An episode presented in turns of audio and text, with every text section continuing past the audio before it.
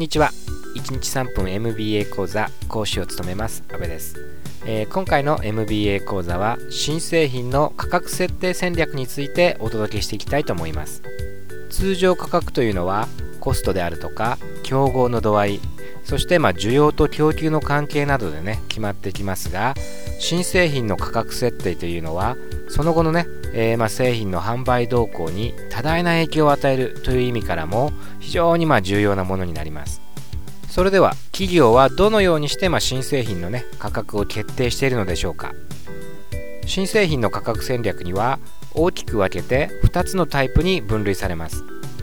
えー、まあ、1つはねペネトレーションプライシングと呼ばれるものでもう1つはねスキミングプライシングと、まあ、呼ばれるものです。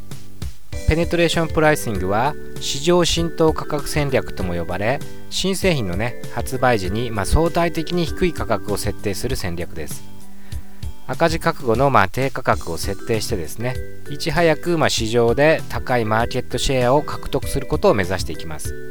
この戦略は低価格で新製品をマーケットに投入して、まあ、販売量をですね急激に増加させ単位あたりのですね生産コストを削減することによって収益を拡大していくことを狙っています。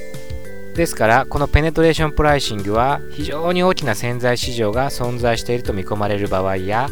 価格の変化に対して消費者がですね、まあ、敏感に感じる場合に有効に機能する戦略と言えます。例えばソフトバンクモバイルはですね、まあ、携帯電話業界に参入して、まあ、同社間の通話料金はね一部を除いて無料にするというまあ思い切ったねペネトレーションプライシングを実行しました。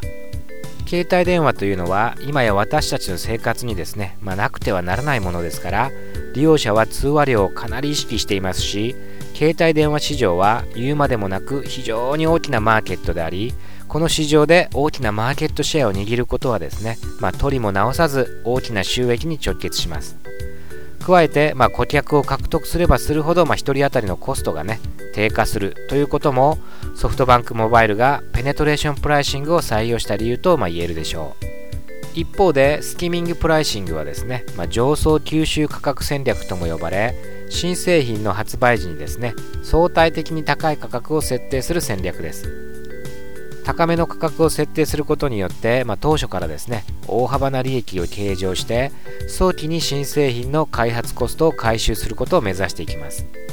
製品のライフサイクルにおいて新製品のですね、まあ、導入期はイノベーターであるとかオピニオンリーダーなど、まあ、価格にねそれほどこだわらない消費者層が、まあ、ターゲットになりますのでこれらね初期購入者層向けにですね、ま、高い価格で、え新製品を提供して初期投資のですね、まあ、回収を図って製品のライフサイクルが進むに従って、まあ、価格の引き下げを行ってですねより今大衆向けに消費の拡大を図る戦略ということができます。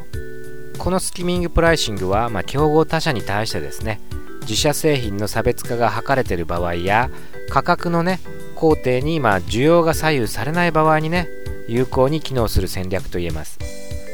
例えばプレミアムカーを生産するメルセデス・ベンツでは、えー、ま価格をね非常に高く設定するスキミングプライシングを採用しています、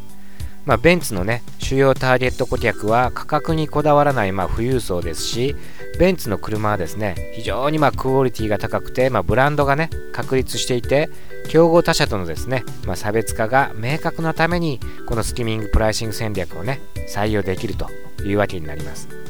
新製品の価格設定は、ま、これまでね説明してきたようにその後の企業の業績に非常に大きなね影響を与えるために慎重にね検討されなければいけません、まあ、自社をね取り巻く環境を適切に分析して大きく分けて、まあ、2つのタイプ。1つはま最初にねマーケットシェアを拡大するペネトレーションプライシングを採用するのか。